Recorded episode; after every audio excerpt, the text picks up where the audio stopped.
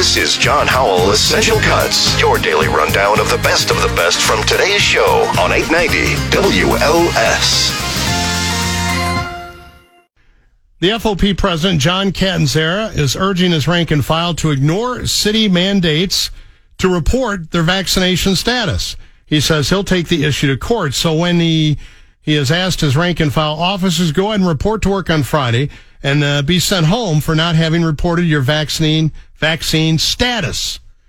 The mayor hasn't responded to that. Let's talk to our former superintendent, Garry McCarthy, who was cashiered by former Mayor Rahm Emanuel while he was on his way to this program for an interview several years ago. It's always great to catch up with Garry.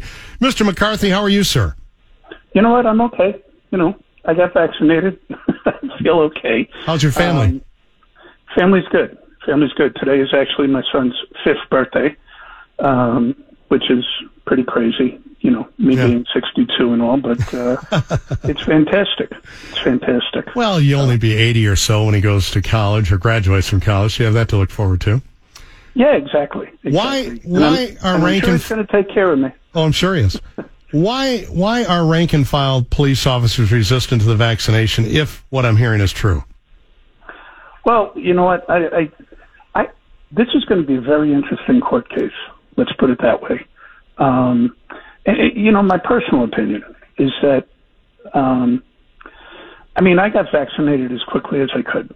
I don't understand the whole uh, paranoia about about vaccinations and people talking about putting chips in their body and so on. I mean, come on, guys, take it easy. We're in a worldwide pandemic here, and anything we could do to save our lives is probably a good thing. And I, I think it's incredibly ironic that the FOP is resisting it when you know their past president just passed away from COVID. So I, I, I don't even know what to say about this one, except for the fact that sometimes we fight just to fight. Um, and you know, this is the last thing that Chicago needs. Period. That was my um, next question. Is Catanzara essentially doing his rank and file a disservice? This is kind of a political battle. Yeah, I, I you know, I, I think I think so. And you know what? Listen, I, I spent 17 years at the top of the NYPD, uh, the Newark PD, and, and the Chicago PD, and I've worked with a lot of different people as far as unions are concerned. And some of them were combative, some of them were cooperative, some of them were professional, some of them were juvenile and um, you know you just don't know what you're going to get. And um, thinking back, it's it's pretty weird that you know I've been here ten years and there's been at least four presidents of the FOP. So I'm not sure that they've had any consistent direction or or leadership, if you will. And um, you know, John's a guy who just likes to fight. I think. You know, I remember when I was superintendent, and he'd come to meetings and scream at people and so on and so forth. Garry McCarthy is here in general, do police officers, first responders have a higher responsibility to get vaccinated simply because they are regularly interacting with members of the public? I mean, if you want to say responsibility, yeah, but their responsibility should be to their families. And and what's the best for them and their family? God forbid a police officer goes to the scene of something and brings COVID home to their family. I mean, that that's what I'm thinking about and and I don't understand the resistance.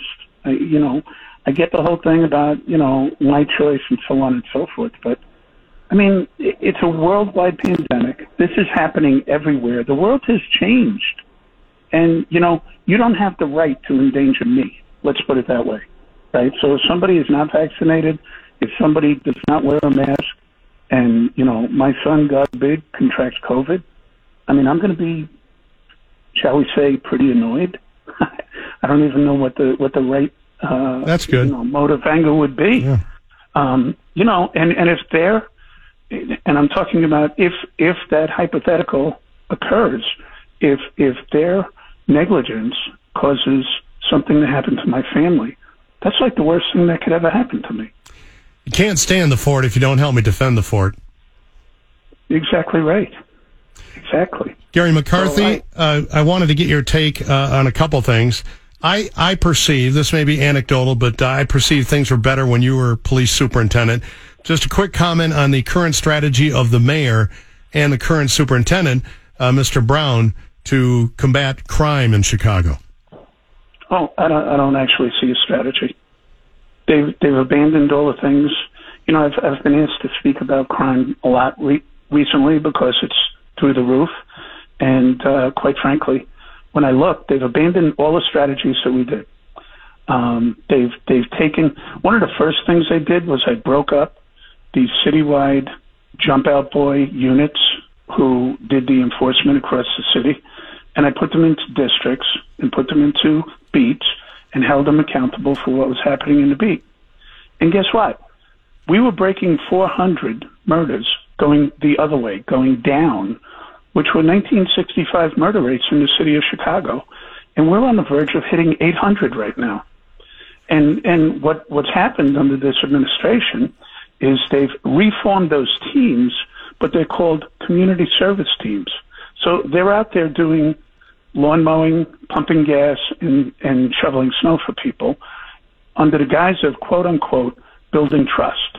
Well, you can't build trust until you first have legitimacy. And I don't, I'm not sure that's I'm not sure that's too deep, but it's it's really simple in my mind. If the organization is not legitimate, if it's a political organization, which it happens to be right now, if it's if policies are being driven by politics, it's not a legitimate organization. You can never build trust. So I, it's it's like we're taking the wrong medicines for what ails us. When you have a 13 year old out at two o'clock in the morning on a Tuesday carrying a gun as a shorty for for for a, uh, an adult gangbanger, and an officer gets into a shooting and unfortunately kills him, we don't look at how we can prevent that from happening again. What is, what is that 13 year old doing on the street on a Tuesday at 2 o'clock in the morning with a gangbanger? What we say is, let's have a foot pursuit policy. We're taking the wrong medicine for what ails us. And if politics is driving policy, we are continually going to fail. Garry McCarthy, uh, Dean Angelo spent 37 years on the police force. He was the FOP president, I think, for three or four years. Your thoughts on his passing? I was saddened to hear that. I knew he was sick. I knew he had COVID, but I was still shocked and saddened to see that he uh, passed away. Yeah, I mean, I you know, I found Dean to be a professional, and and not all these guys are professionals, quite frankly. They like to get in your face and argue with you, and it's like. You know, you, you're wasting your time, man. It, that that doesn't impress me. Dean, on the other hand, was able to um, work with me, was able to work with us and figure out how to make things work, uh, rather than just going toe to toe. And um, you know, it's I'm I'm sorry for his family, um, and it's also really ironic that you know the FOP right now is in this position talking about vaccinations when a past president just died. It doesn't make sense to me. So I, the, the world doesn't make sense to me right now, but that's where I am. Garry, uh, congratulations on your son's fifth uh, birthday. Are you still able to throw the football with him, or are the knees shot at this point? Oh no, no, no! I pitch to him every day. I pitch to him every day, and I can't get a fastball by him inside.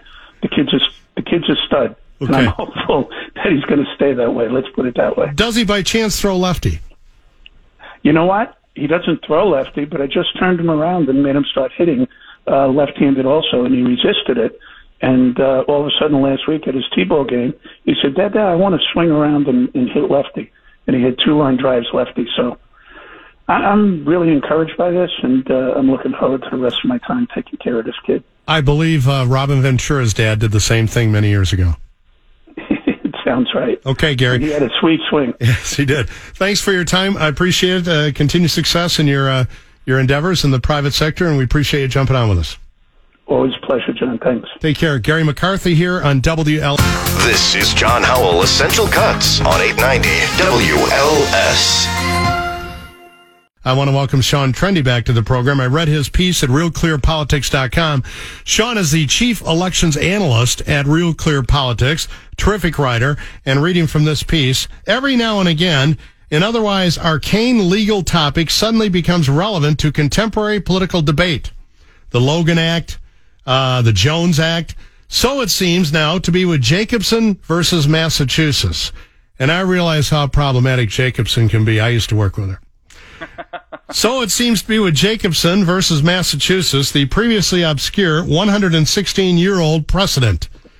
Essentially, the Supreme Court uh, said, and people have taken to citing this whenever anyone questions the legality or the constitutionality of vaccine mandates. If the decision were actually taken to the links that some of the proponents suggest, it would be truly terrifying. Let's start uh, there with Sean Trende. Welcome back, Sean. How are you, sir? I'm good, and I have only nice things to say about Amy Jacobson. well, have me on her show anytime. As you remember, I worked with Amy for a number of years. I think nine, or maybe not quite nine, five or six for sure. So why is those who reference Jacobson versus Massachusetts as the be all end all to why people must get vaccinated? Why is that so terrifying in your mind? Well, Jacobson is 115 uh, years old, and it was decided at a time when the Supreme Court really did. You know, this is the same Supreme Court that gave us Plessy v. Ferguson. It wasn't very, uh, which is separate but equal. It wasn't very uh, attentive to constitutional rights, and so you have this decision out there that says, "Hey, yeah, there's some concerns about bodily autonomy, but if it's rational, it can give way to it." And so there's just so much potential for constitutional rights to be subordinated um, just on a really cursory review under this decision. As you said initially, wasn't this? I, I know it came from a Swedish-born Lutheran minister. Uh, out of uh, Massachusetts, Cambridge, Massachusetts. I'm going to skip over his story, but you already mentioned uh, as far as the touching by a physician. Wasn't this basically propped up to, you know, similar to prisoners?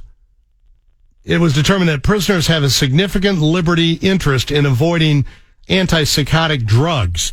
So that, that upheld the exception to this. But for the general public, Jacobson versus Massachusetts essentially, well, if you interpret it broadly, you have to get the vaccination. Yeah, so like Jacob, the facts in Jacobson are are really unique. You had to pay a you could you had to get vaccinated, or you could pay a hundred fifty dollar fine.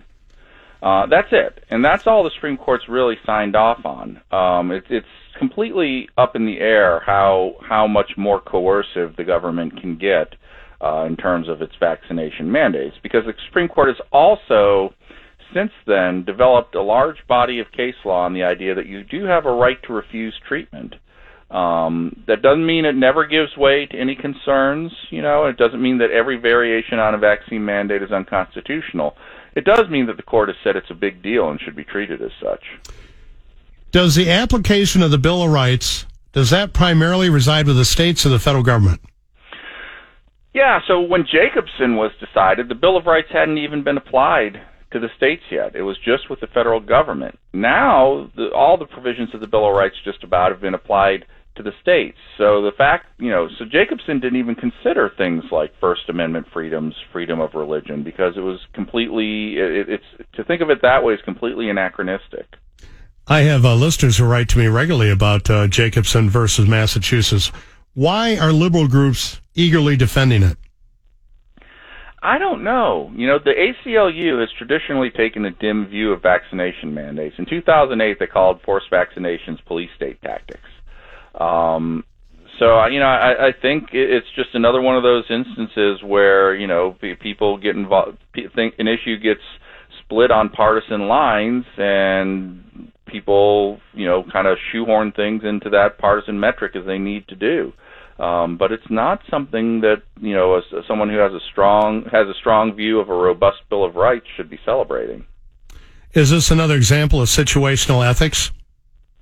Yeah, I, I think there is some of that going on. You know, the the something gets associated with the right, and so people on the left feel the need to take an opposite position, and and the right does it too. I, I don't mean to point fingers, but and so then once you realize you have to switch sides, you then go around and try to figure out the rationalization for doing so. Sean Trende is here from RealClearPolitics.com. He wrote an extensive article. I recommend it. We'll put it up on our socials. You should read it, especially if you're interested in constitutional law. Now, there's nothing in the pipeline that would essentially question Jacobson versus Massachusetts. But if there was, the Supreme Court would still be very reluctant to directly overrule previous decisions, correct?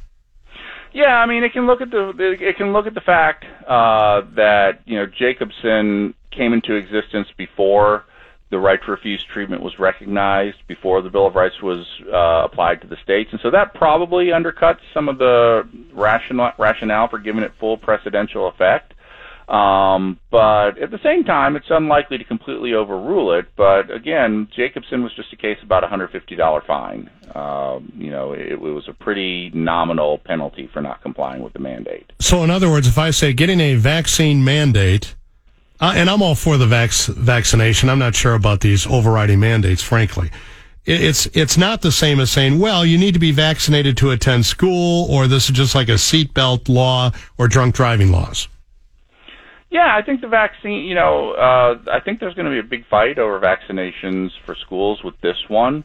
Um, I, I do think you know schools. If if a school system wants to do it, you know, there, there's a lot of precedent for schools requiring vaccinations for a, a wide variety of things. But when you get to things like school, if schools were to require vendors to get vaccinated, or if the government were to get even more aggressive uh, in what it requires. Um, you know, and, and we can speculate on what types of things government might do. That's when it's going to probably run into problems. Sean Trende, while I have you here, senior elections analyst for RealClearPolitics.com. I read the Ezra Klein piece in the Sunday New York Times where he points out, and this is based on a Democratic pollster that everybody now references, uh, who was fired from a previous job for pointing out the obvious.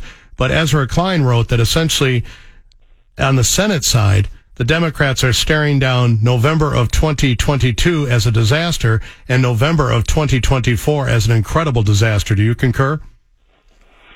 You know, I'm less certain with than he is about 2024. I think 2022 is going to be a rough year just because President Biden uh, is is pretty unpopular right now um, they can right the ship by 2024. And I've always been skeptical of big picture demographic arguments because things shift quickly in politics. But if things don't shift, yes, the fact that Democrats are losing ground, uh, especially among working class men of color, um, that that is that is a very grave threat to their coalition because as much as we hear that Biden won by 7 million votes in the popular vote, okay, I buy that, obviously, but it was really 45,000 key voters in pre- key precincts in three states, Midwestern states. Yeah, he doesn't. People talk. You know, this is another kind of situational ethics thing. But people talk went on and on about how close uh, Trump's win was in 2016, and he didn't have a whole lot of room for error. Well, that's true of President Biden as well. Uh, he has almost no room for error uh, and letting his coalition slip going into 2024. Sean Trende, how are things in Columbus? Are you still rooting for the Ohio State Buckeyes? Always, and it's it's beautiful. This is the best fall ever so far. okay, I'll let you get back to the bunker. Thanks for uh, thanks for joining us this afternoon. Thank you. Take care. Sean Trende, Senior Elections Analyst for RealClearPolitics.com. You're listening to John Howell, Essential Cuts on 890 WLS. We've been making progress with the battle against COVID, but how bad might this COVID winter be? They made a few statements at uh, the, the, White House today, which uh, raised a few eyebrows. We'll get to that uh, directly. I hope we're not heading for an iceberg. That's my transition material into our next guest. He is a very well regarded Chicago author, William Hazelgrove. He's a national best-selling author, uh, including uh, books on the Wright brothers, uh, how Wilbur Wright uh, solved the problem of flight. Madam President, the secret presidency of Edith Wilson. She was probably our first woman president, quite honestly, for the last 18 months of President Wilson's administration after he had a stroke. He's written a great book on Teddy Roosevelt. In this book, I'd like to read Al Capone and the 1933 World's Fair. His latest is just out 160 minutes, The Race to Save the Titanic.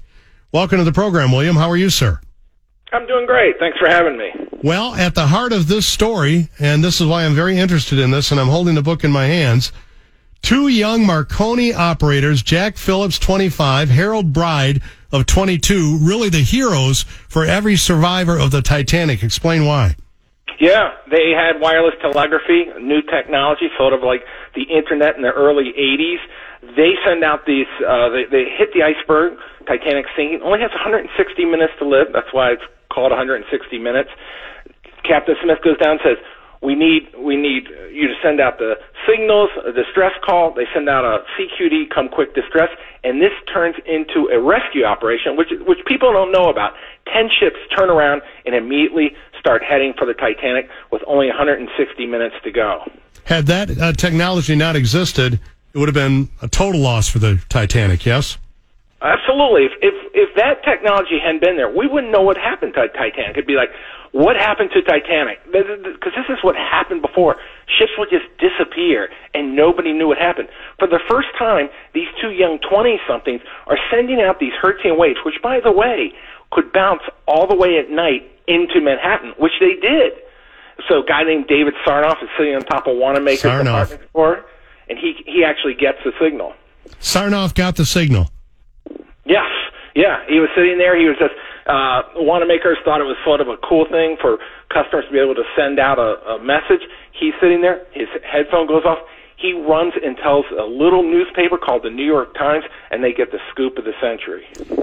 I, I hate to be a spoiler. What happened to Jack Phillips, the 25 year old, and Harold Bride, the 22 year old? Okay, so Jack Phillips, he, they, you know, they stay right till the Titanic sinks. Jack Phillips goes down with the ship. Harold Bride survives, and, and he becomes the most coveted man in the world because he has the whole story of Titanic. And the New York Times pays him a thousand dollars to sit down with him right after when he lands in New York and give them the scoop of the century and tell them exactly what happened. This isn't really revisionist history. This is never discovered history that you found. Absolutely. All my all my books are fully footnoted. I used uh, actually the, the Senate investigation. A lot of the testimony there. It's it's all in plain sight because the truth is there were two captains, Captain Lord and and Captain Moore, who could have come in. Their, their ships were ten miles, five miles away, but they didn't enter the ice field. So so the the striking thing is that Titanic actually all these people could have been saved if it were not for human failing. Did they receive the signals or did they not have the technology? Uh, the, one, Captain Moore, received it. He came within five miles, stopped his ship because he didn't want to go into this ice field the Titanic was trapped in. And so his passengers went up top and they see the ship sinking with rockets going off. Well, they later told the press, and this is how we know. Cap- and Captain Lord, his ti- his operator had gone to sleep, but he clearly could see Titanic sinking, and he kept saying, "No, that's not Titanic. That's not Titanic." It gets worse. Captain Smith on the Titanic, he tells the people in the boats, "Row toward that light. See that ship right there? Row toward that light. He'll rescue you." Of course, the people row toward the light, and they never get there. Uh, was that captain considered prudent or cowardly in the eyes of history? He was found actually guilty in the Senate inquiry um, in New York, and he was stripped of his command for not coming to the aid of all the passengers in Titanic. His reputation was ruined. Are you ever going to, and this is William Hazelgrove, a Chicago based author. I'm holding in my hand a new book, 160 Minutes The Race to Save the Titanic. Are you ever going to do anything on the uh, Eastland disaster here? You know, a lot of people ask me that. I, I'd love to get into that and see and see what the real story is. And all all my books, uh, John, is I try and get into the mythology. You know, the, Yeah. the books you were you were talking about before, Madam President, Al Capone, Teddy Roosevelt. I try and get to the real story, and and, and that's a, and it's usually much more fascinating than the mythology that's been handed to us. I was talking to my daughter because she saw the book on the kitchen table this morning. And I, was, I said, I'm going to talk to this author this afternoon. And I said, Are you aware of the Eastland? You know, she grew up here in Chicagoland. No, never heard of it. And so I explained to her, I said, 800 plus died right here, Clark Street and the river, uh, down here when it rolled over, in part because of the laws that were passed after the Titanic to include more lifeboats, which made the Eastland top heavy. Yeah, you're right, exactly. And the the Or is that mythology? Is that Right. Yeah, exactly. So, so there is a real story there. You know, I mean, I'm sure if we dig under because it's so strange that that thing just turned turtle right there in the middle of Chicago, and all those poor people got trapped under it.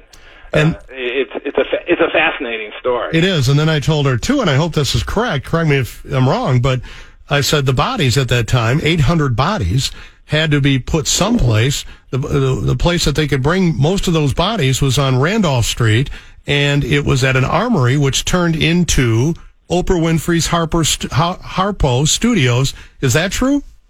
Yeah, absolutely. And you know, I'm going to segue back to Titanic real fast. One one of the dark tragedies of Titanic is that when Titanic sunk, 1,500 people are in the water. Now there's 20 lifeboats surrounding them, full of mostly the first class. Only one boat goes back. Uh, you know, everybody's like, we have to go back and help them because these boats were only half loaded. They could take another 400 people. They said, no, we're going to get swamped. So, so this is the dirty secret of Titanic. And people said that the sound of those people in the water was like locusts on a summer night or when a ball game gets hit and the crowd roars. People, people committed suicide because they couldn't get that out of their head. But, but again, these, these are some of the things that have been pushed down in Titanic mythology. Well, I want to get the uh, Capone book too. Uh, William, continued success. I'd like to have you back sometime to talk about Edith Wilson, uh, who might possibly have been our first woman president way back when, uh, the uh, first World War One era, when uh, President Wilson had a stroke. Oh no, I, I love to do it. That's actually they're making a movie out of my book on that one, so I'd love to come back and talk about the secret presidency of Edith Wilson because that's a story, fascinating enough that most people don't know that the country was run by a woman from 1919 to 1921. Was she in charge during the pandemic, or was Wilson still viable during the 1919 pandemic? No, she was in charge as well, and, and, and you know, and, and she was doing everything she could to just kind of keep her fingers in in the dike as you know as Wilson because Wilson was had a massive thrombosis, couldn't talk, couldn't speak. Edith was running the United States. Was she the one that allowed that um, war bonds parade to go on in Philadelphia, even though they knew that the pandemic was out there and raging? Yeah, they're, they're, because here's the thing: Wilson's approach to the pandemic was one of let's keep it kind of low. We don't we don't want to panic all these people, and so you know th- th- it's amazing that that pandemic, which we've now eclipsed, wasn't worse than it was. Love talking history. Thank you, Mr. Hazelgrove. Congratulations, sir. Continued success. Oh, thank you for having me. Take care. 160 minutes, the race to save the RMS Titanic. I used to go to Charlie Trotter's restaurant on occasion. He was not shy about his prices, but it was always very interesting to watch. Certainly, and one night in particular, I was able to sit in the kitchen. It was a New Year's Eve. Again, it uh, cost a few dollars because Charlie would suggest uh, a different wine for every course. And I want to get to a new documentary, which actually Richard Roeper uh, had a great review of today in the Sun Times in just a second. But as promised, at today's White House COVID-19 response team briefing, CDC Director Dr. Rochelle Walensky was talking about keeping the schools open. She's pretty, pretty happy with the uh, with the progress thus far? At the start of the year, we made it clear that we wanted children in school for in person learning, and today more than 95% are open full time. Okay, that's good news. Do the kids have to wear masks, and what happened in Arizona? In this Arizona study, schools without a mask requirement were three and a half times likelier to have a COVID 19 outbreak than schools that require masks. And then I saw Dr. Fauci, who is looking very, very fatigued and very sick of the same questions over and over and over. They brought him online, and he was asked, What can we expect about the pandemic this winter? Are we heading for an iceberg? We don't expect there to be any emergence of a variant that's going to outstrip the capability of Delta. However, as we've always said, and I'll repeat it again for clarity, a virus will not mutate or form a variant unless you give it the opportunity to replicate. Yeah, in other words, get the vaccine. Vaccination is the answer to getting us to control. Do you realize because of politics, that poor guy has to have presidential level Secret Service protection. I mean, come on. This is why we can't have nice things.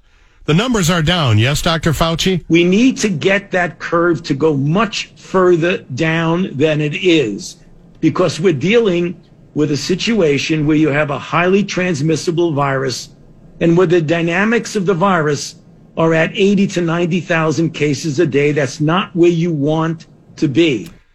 Okay, well, we'll keep the progress, not perfection. We'll keep working on it. Thank you. That's the that's all you need to hear from the briefing at the White House today.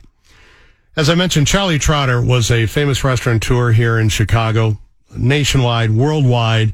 He was a he was an improviser, like his father, who was a great jazz trumpet player here in Chicago. Let's welcome Rebecca Halpern. She is the director of Love Charlie, which is a new Charlie Trotter documentary debuting next week at the Chicago Film Festival. Rebecca, welcome to Double Dose. How are you? I'm great, John. How are you? I'm doing very well. Were you a fan of Charlie when he was alive? You know, it's so funny because what I knew about Charlie Trotter was really limited to what the media had to say about him. Um, my mom happened to be a food writer in Chicago in the 90s. And so I grew up hearing about him from her and hearing what a trailblazing maverick he really was. But when it came to the media, you know, they didn't always have the most flattering or nicest things to say. He seemed to be getting caught up in a lot of these gossipy spats all the time. Some of his, some were of his own making. And so when I got brought on to direct this film, I really just wanted to learn who he was as a person and understand what made him tick. Was he kind of the precursor to all of these TV chefs we see now who scream and yell at the uh, the kitchen help? One hundred percent. You know, it's so interesting because Charlie came up before social media in 1987. He opened his restaurant in Chicago uh, and it closed in 2012. So he really was right before everything um, broke open on the internet. And, you know, he was best friends with Emeril Lagasse. So it was interesting, you know, it must have been an interesting time for him to watch Emeril's rise on the Food Network and the launch of the TV food celebrity. But certainly what um, Charlie is known for in the media anyway, this sort of enfant terrible kind of uh, persona, is something that um, generations after him, Gordon Ramsay and others, have definitely taken uh, that torch and carried it on. I, as I said, uh, I don't know if you heard, but I, I sat in the kitchen one New Year's Eve at Charlie Trotter's, um, and it was it was unbelievably expensive because Charlie would bring you uh, a glass of wine for every single course, and that added up very very quickly. But I saw the environment. Would his kitchen be considered a hostile workplace environment in 2021? I think the whole fine dining industry is, can be considered. Um, I wouldn't. I wouldn't say hostile by my own standards, but certainly by today's standards, many many kitchens are um, borderline hostile, if not abusive. And I think you see that with the fall of many of these auteur chefs, like you know, Mario Batali comes to mind uh, as one um, where bad behavior is no longer, you know, being tolerated, and a new younger generation of chefs are coming out, and they are not willing to stand for the kind of treatment that they used to get, for better or for worse. I question if um, I, I'm curious. I'll be curious to see if 20 years from now what happens to fine dining in America as a result of that and whether or not the quality actually goes down because of it. I mentioned that Charlie's father was a terrific uh, jazz trumpeter based here in Chicago. Much like jazz artists, I think chefs on Charlie Trotter's level can be unbelievably self destructive. He had a lot of ups and downs personally, didn't he? He really did. I mean, I think Charlie Charlie, before he opened the restaurant, was a young visionary dreamer named Chuck. Nobody called him Charlie Trotter. And when he opened the restaurant, it was like he assumed he had, he knew he had to play this role of chef Charlie Trotter in order to make it a success. And, you know, when you throw yourself headlong into playing a role for 25 years with so much pressure and so much, on, you know, on the line, I think that by the end of the restaurant, what you see in the film is that Charlie loses sight of himself. He forgets who Chuck really was. And he dies tragically a year after the restaurant closed. I remember that last incident, which was all over TV at his restaurant, where he, oh, he was going to leave, and then he saw the TV cameras. He went back inside. He was actually letting his uh, property be used by some culinary students. It was just a, just a big mess.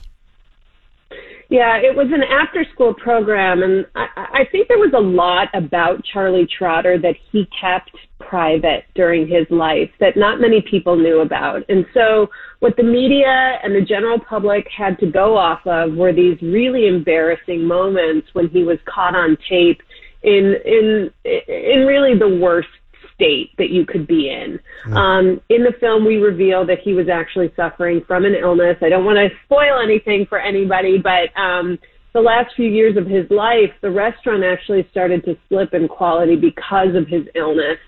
And I think that um, that last year, without the structure of going into the office every day, the office, the kitchen, and working, and really, you know, continuing to pursue excellence like he had done for decades before, I think he kind of lost his way. And I think that his illness compounded with some personal choices that he made, whether it was alcohol or other things, just didn't bode well for him. And um, he died almost a year to the, like, 13 months or something after the restaurant closed. I participated in that media pylon and I regret it. Rebecca, I know it's going to uh, air at the Chicago Film Festival. Will you put this on Channel 11 at some point? Where can we see it? That's a good question. We are premiering at the festival next week. You can buy a virtual link online, or there's still tickets available for our second screening October 22nd. Um, and we are in the process of trying to find a distributor right now. So um, I will have more news on that front for you very, very soon. Do you by chance use his uh, TV theme song? Because that was just a terrific, uh, terrific little theme song he had. You know, his PBS show was revolutionary in its own right. It was award winning. It won multiple James Beard Awards. Um, we don't use the theme song, but it was very jazzy. To your point, you know, I, I'll just say this. We started production on day one of the COVID quarantine. So when you talk about Charlie Trotter being an improviser, um, we were forced to improvise every step of the way with this movie. And it really felt like he was some kind of like, puppet master, you know, throwing us for a loop at every opportunity yeah, yeah. to see if we could rise to the occasion. Rebecca Halpern, thank you very much for your time. I look forward to seeing it wherever I can, as soon as I can, and uh, I appreciate you joining us this afternoon. So happy to be here. Thanks so much. Take care. This is John Howell Essential Cuts on 890 WLS. Mike Emanuel is the Fox News chief Washington correspondent. He'll be in the anchor chair again, high noon on Sunday, Central Time. It's always great to have Mike on this program. Mike Emanuel, welcome back to the Big 89. How are you, sir? John, thank you so much for having me. I watched a bit of the president, and I was surprised to learn today that LA, the port, already doesn't run 24 7. Here is uh, Joe Biden explaining that uh, presidential pen will make it uh, run 24 7. The Port of Los Angeles announced today that it's going to be begin operating 24 hours a day, seven days a week. Again, I was surprised that uh, that wasn't already happening, and he's calling on retailers, large and small. We need major retailers who order the goods and the freight movers who take the goods from the ships to factories and to stores to step up as well. Not that this president needs more trouble. His uh, poll numbers are plummeting, obviously, but how big of a concern is the supply chain uh, at the White House this week? Huge, absolutely huge. They are scared to death that uh, Christmas gifts may be delayed, and when you're looking at your approval numbers, uh, all you need is a year without a Santa Claus, and the approval numbers go down the tubes. And so, uh, like you, I was shocked to know that Long Beach and LA's ports were not operating 24/7. So we'll see if that uh, makes a difference when you consider all the goods coming in from China and from Asia, um, and and whether that can help some of the supply line problems we're having across this great country.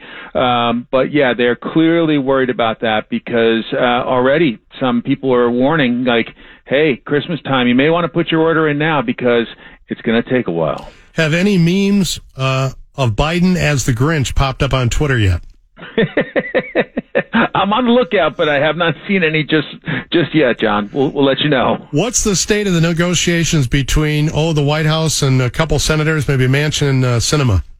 Uh, it seems like they are baffling uh, the White House because Manchin and Sinema have made it quite clear uh, their positions on the massive spending package, and you know so far the White House just can't understand why they are not coming around. And so uh, it sounds like they're not going terribly well. And, and we've heard some on the left, the progressives, saying, well, maybe what we can do is do like a five year package. And so we could still spend a whole lot of money, but just do it in five years. And, you know, the dirty secret here in Washington is once Washington starts giving out goodies, it's virtually impossible to stop because then you get the ads of grandma, you know, being pushed off the cliff if you think about trimming something back. And so, you know, Manchin has come out and said, uh, you know, basically that he thinks it's a gimmick to to cut the funding, you know, to five years instead of ten, um, and he's concerned that it creates more massive entitlements that we really can't afford as we're approaching twenty nine trillion dollars in debt. Is McConnell serious? Said, hey, Chuck Schumer, I gave you a mulligan, but that's it. No more help ever.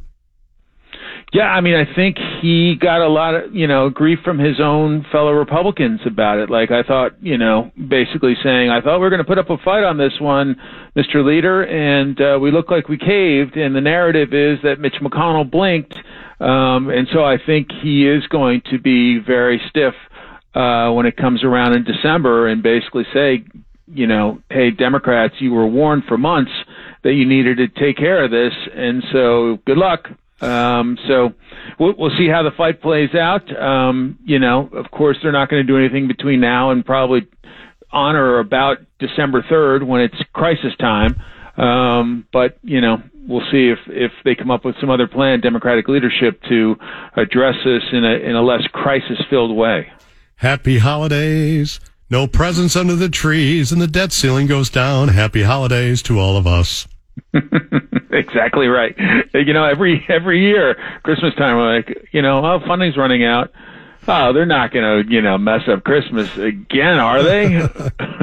That's truly a war on Christmas. That is truly a war on Christmas. Oh, they'll punt it to December 27th. That's great. That's, that's always a good time. So. That'll be fun.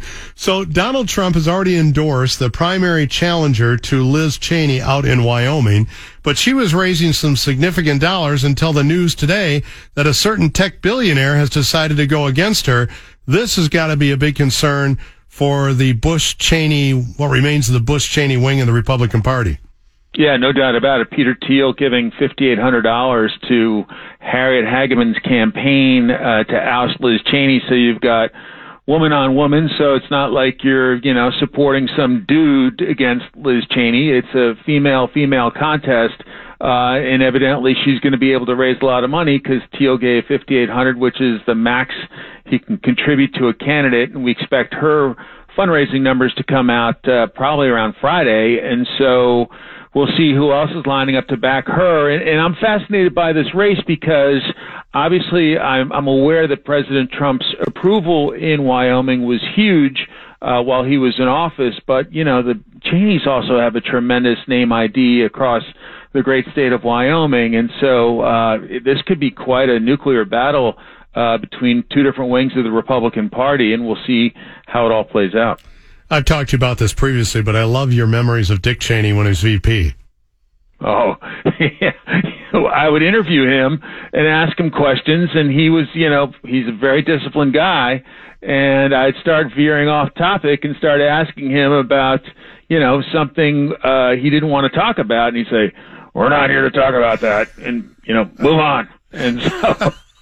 I just sit there and kind of stare at him for a minute, see if I could get him to blink, and he he wanted no part of it. Did he ever say, if you don't uh, stop with this line of questioning, I'm going to show you an undisclosed location in the deep basement of the executive office building? Yeah, I was always hoping he'd take me to the bunker and show me around, but uh, you know, then again, he might have left me there, so yeah, yeah. Uh, maybe not. Several Republican led states are looking to fight the administration's vaccine mandate for private businesses. How big of an influence is Greg Abbott right now in D.C.? Uh, I think pretty considerable because I think um, you know he has a fair number of supporters who are behind him, thinking that he's fighting the good fight, and that you know some of these mandates are are going just too far. Um, you know, obviously there are a lot of folks who are concerned about trying to uh, end this COVID nightmare sooner rather than later. Um, but I think there's also a certain segment of the population that says that Big Brother may be going too far and should be challenged in court. After all, you know, America is based on a constitution and, and let the, you know, nine people in black robes sort out what's okay and what's going too far. And so uh, Greg Abbott's leading a fight. Uh, you know, I think DeSantis is right there with him in Florida and uh, we'll see where this all gets sorted out. I'm I'm certain it will end up at the Supreme Court at some point.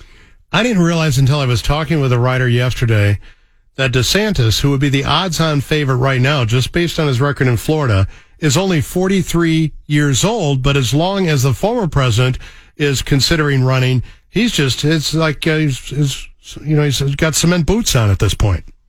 Yeah, it's a very uh, tricky spot for him because until President Trump says what his intentions are for 2024. If you step out in front of him, you know, all you're, you're going to get a nasty public statement and perhaps something on camera at some point uh, hammering you, and then you lose a significant portion of the Republican Party. Not the entire Republican Party, uh, but you know, obviously the former president had a lot of people vote for him in 2020, and and a lot of people are thinking that it would be bad form to step out before the former president makes his intentions known. And so it's it's a delicate thing because you know obviously all these people don't want to be sitting on the sidelines and and find out that you know maybe the former president decides he doesn't want to run. So they're they're kind of jockeying, but not wanting to get in front of him, you know, dropping a hammer on them. And finally, since it involves the Washington Football Club, the NFL Washington Football Club, that must be ricocheting around the uh, the the the uh, DC area regarding the emails that were released and Jon Gruden, and that involves, of course, uh, former members of the Washington Football Club. Has it reached Snyder yet? No, uh, that's the stunning thing about it. You've got like 40 women who worked in one capacity or another for the Redskins at the time, now the Washington football team, and there's 650,000 emails that the investigators were combing through, and that yet there was a selective leak to take out the coach of the Oakland Raiders. No, not the Oakland Raiders. Forgive me, the yeah. Las Vegas Raiders, right. Jon, Jon Gruden. And so, um, yeah, I think a lot of folks are saying, well, what about Snyder? Like this was a sketchy operation here in Washington. All kinds of stuff with the cheerleaders and sexual harassment in the front office, and you know all kinds of allegations, and now some legal action being taken, but uh, apparently somebody in the league office or somewhere decided they wanted to nuke the coach of the Las Vegas Raiders, and we haven't heard much about the owner of the Washington franchise, which many fans here would love to get rid of. Boy, career trajectories can change in a heartbeat nowadays, huh? Yeah, I mean, you know, emails from 10, 11 years ago when he was an analyst for Monday Night Football, and you know, not defending stuff he said, but I'm sure he never thought that it would get out. I thought, you know, he probably thought he was just having a private conversation with an old friend, and uh, it ruined his life. This is why here in Chicago, uh, those in the know only talk under the L when a train's passing above. well, yeah, that's the way to go. Ne- never write anything down and don't talk on the phone. I told you a thousand times. All right, Mr. Manuel, thank you. We'll watch for you in the anchor chair Sunday at high noon on Fox News. Appreciate your time. Have a great week. You're the best, John. Thank you so Take much. Care. Take care. Mike Emanuel joining us here on the Big 89. John Howell, Essential Cuts. Check back every weekday for another episode of John Howell, Essential Cuts on 890 WLS.